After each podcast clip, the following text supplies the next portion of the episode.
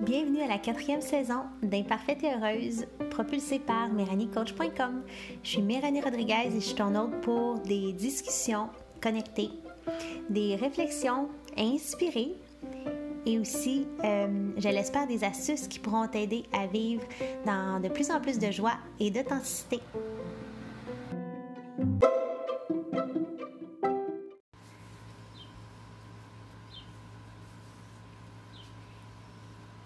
Plusieurs d'entre vous savez que j'ai euh, perdu au suicide un ami euh, de longue date, très cher à mon cœur récemment.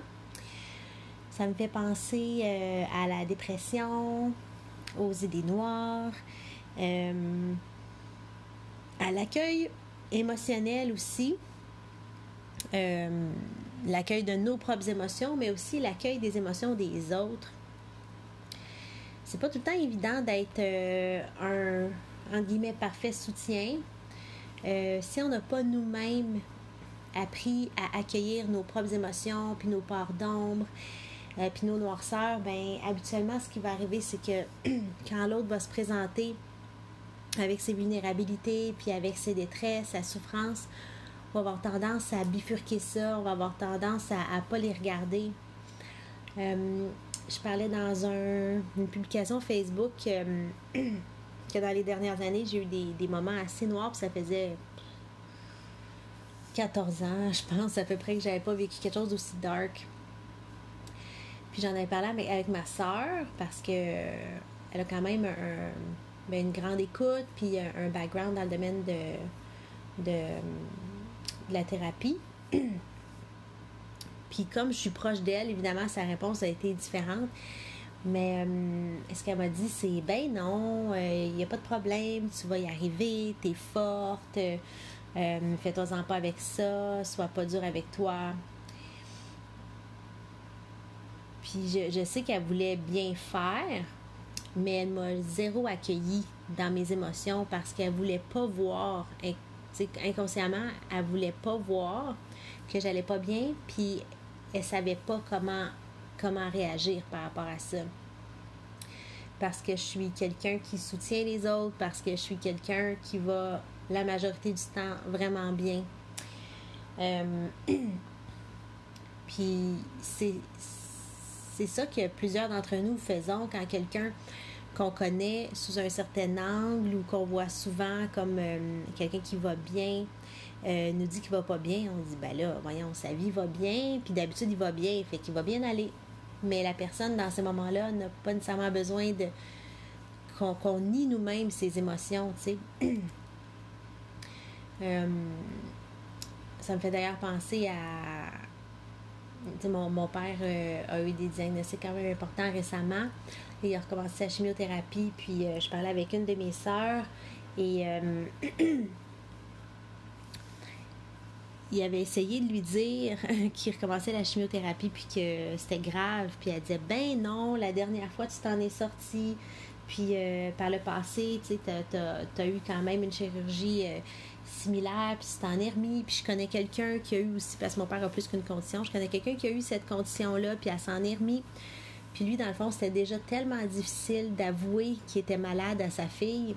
Euh, il a été capable de le dire une fois, mais quand quelqu'un, en guillemets, s'obstine à à pas voir la maladie puis à pas vouloir l'entendre, euh, c'est profondément souffrant. Euh, parce que quand on, ne va pas, on a besoin juste de se faire euh, accueillir là-dedans, puis de se faire demander de quoi, as-tu de, de, quoi as-tu besoin, ou y a-t-il quelque chose que je peux faire pour toi? On a besoin de se faire convaincre que notre, notre souffrance, elle n'est pas là ou que notre souffrance n'est pas grave. Mais comme on n'est pas nous-mêmes accoutumés ou confortables avec la souffrance, on la, on la nie, puis on a tendance à la repousser.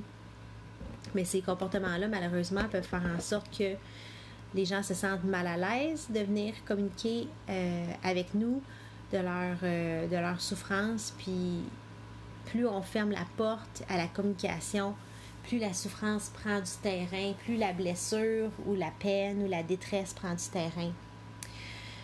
Euh, évidemment, on ne peut pas mettre ça sur, sur nous, dans le sens complètement. On ne peut pas dire c'est notre faute si la personne. Euh,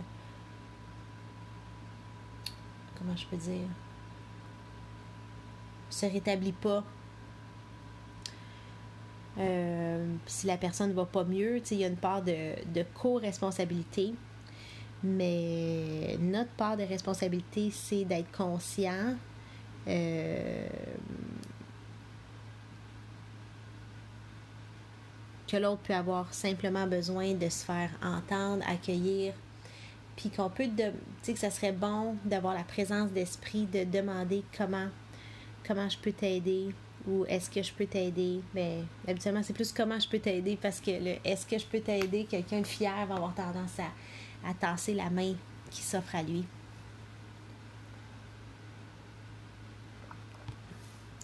C'est pas nécessairement. Euh, quelque chose de facile de soutenir quelqu'un qui souffre, mais euh, je pense que ça commence en prenant soin de soi-même quand on souffre. La façon dont on prend soin de nous, même quand on souffre, c'est la façon dont on va réagir quand quelqu'un d'extérieur va venir vers soi pour nous partager sa souffrance. Donc, ça peut être bon de développer ça pour soi-même, de dire, OK, quand moi je souffre, je fais quoi? Est-ce que j'essaie de fuir euh, par toutes sortes de moyens? Est-ce que je me botte les fesses puis je dis let's go, show must go on, on doit continuer, pas le temps de niaiser? Euh, est-ce que quand on pleure, on, se dit ben voyons donc, faut pas que je pleure, c'est euh, ça n'a pas de bon sens, c'est niaiseux ou euh, c'est gênant? est-ce qu'on refoule nos émotions ou est-ce qu'on se permet de les vivre? puis fort probablement que la majorité qui écoutait en ce moment, vous dites Hop là, euh, définitivement, euh, je refoule.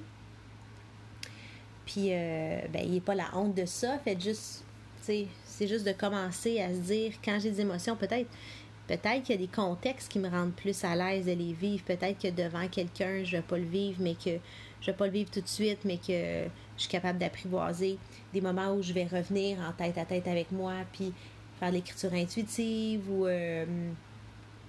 méditer là-dessus ou euh, faire de l'art pour évacuer ou euh, appeler quelqu'un de proche.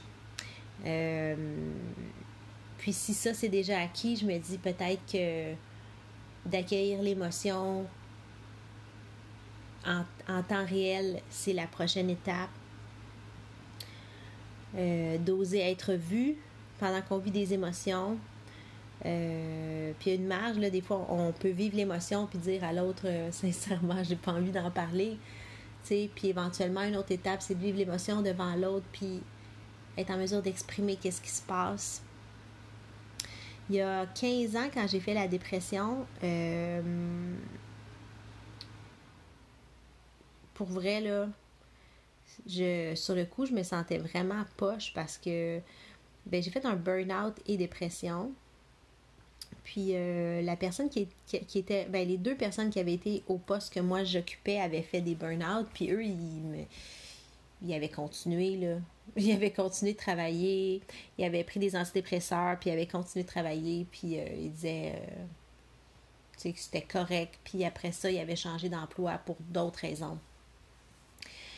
puis pour vrai, je me sentais faible de pas être, entre guillemets, capable de continuer. Puis, euh, mais en tout cas, vous, le savez, j'en ai déjà parlé euh, dans d'autres podcasts que j'ai choisi de ne pas prendre la médication. J'ai choisi d'aller vraiment au cœur du problème. Ben, d'une partie du problème parce que, tu sais, c'est ça l'affaire, c'est qu'on n'a jamais complètement fini de s'explorer puis d'enlever des plures d'oignon, tu sais. Fait que sur le coup, je me sentais faible, puis euh, finalement, je me suis rendu compte que ça prenait effectivement beaucoup de courage d'aller au cœur de ça, d'aller euh, au cœur de, des émotions qui avaient été refoulées, qui n'avaient pas été vécues, des blessures qui avaient euh, façonné mes réflexes émotionnels, mes réflexes points. Puis ça été un moment qui a changé beaucoup, beaucoup, beaucoup de choses dans ma vie. Euh, mais effectivement, au début, je me sentais faible.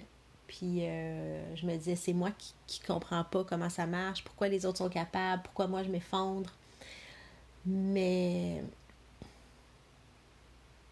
je pourrais jamais euh, verbaliser à quel point je suis reconnaissante d'avoir tombé, puis d'avoir demandé de l'aide, puis d'avoir choisi d'aller euh, vers la psychothérapie à l'époque, puis ensuite l'art-thérapie, puis euh, en tout cas j'ai fait plein de thérapies.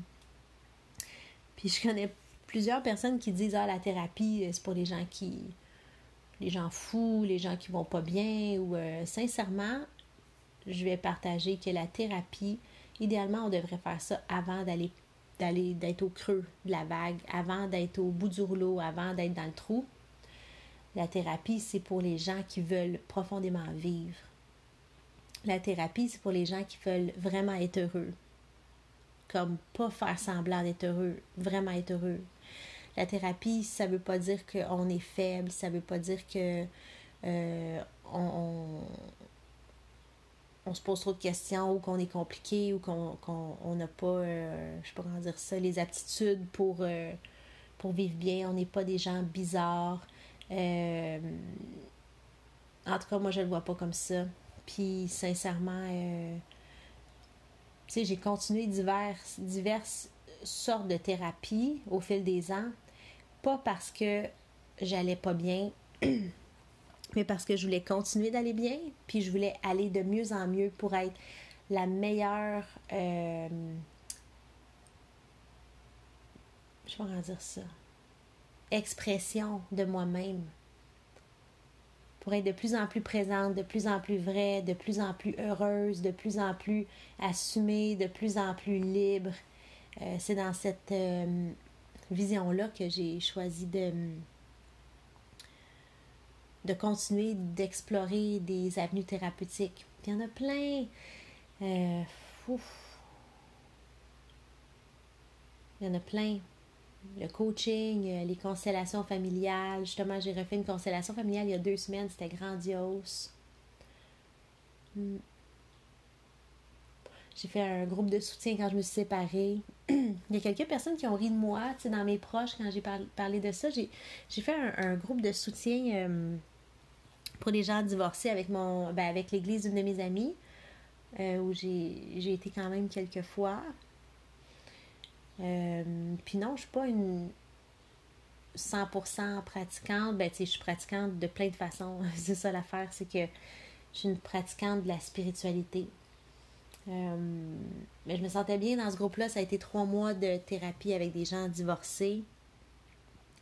Puis même euh, mon ex me dit ben, Pourquoi tu fait ça? Mais parce que je voulais comprendre qu'est-ce qui s'est passé, euh, qu'est-ce que j'ai vécu comme blessure, qu'est-ce que j'ai peut-être créé comme blessure, c'est quoi ma des responsabilités.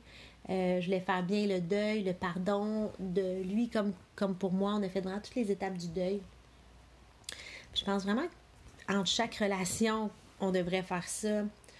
Euh, pour nos relations aussi à, nos parents, si elle est conflictuelle, on devrait faire de la thérapie. Euh, je trouve que dans notre société, quand les relations vont pas bien, on a juste tendance à se distancer.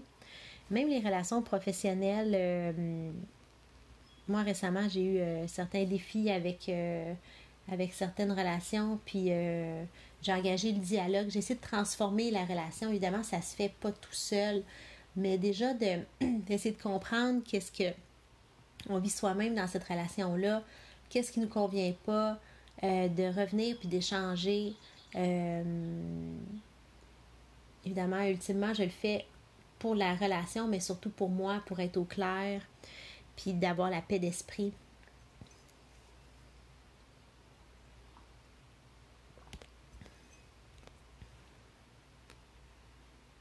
Donc, hmm. comme un, un épisode ou un message de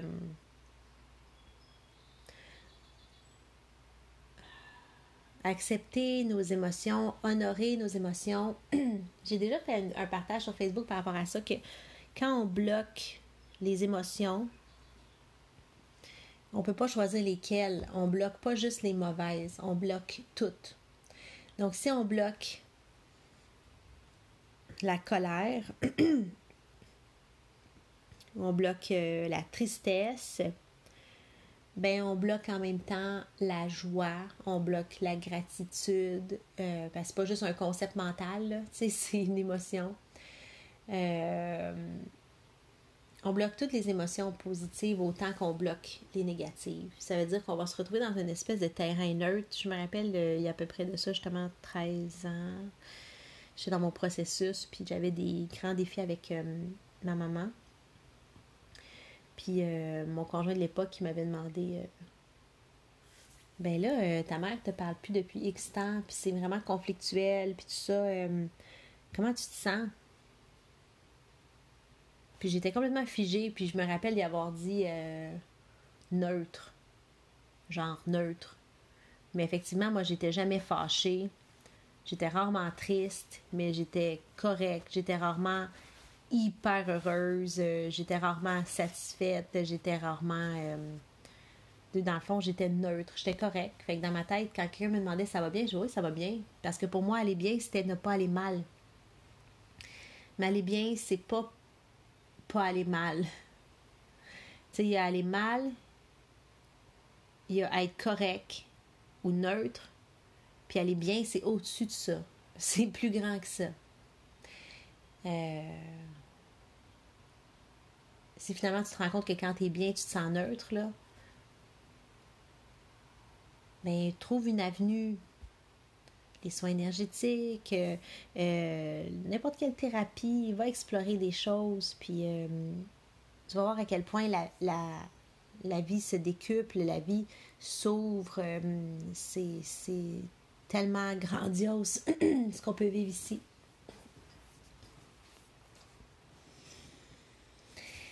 J'espère que ce message te, te, parle ce matin. Ouais, j'espère que ce message te parle ce matin.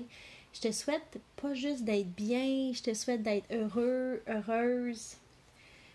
Je, te souhaite d'être euh, un vecteur de bonheur en commençant par toi. Un, lieu de présence pure et euh, de de réel amour. à bientôt.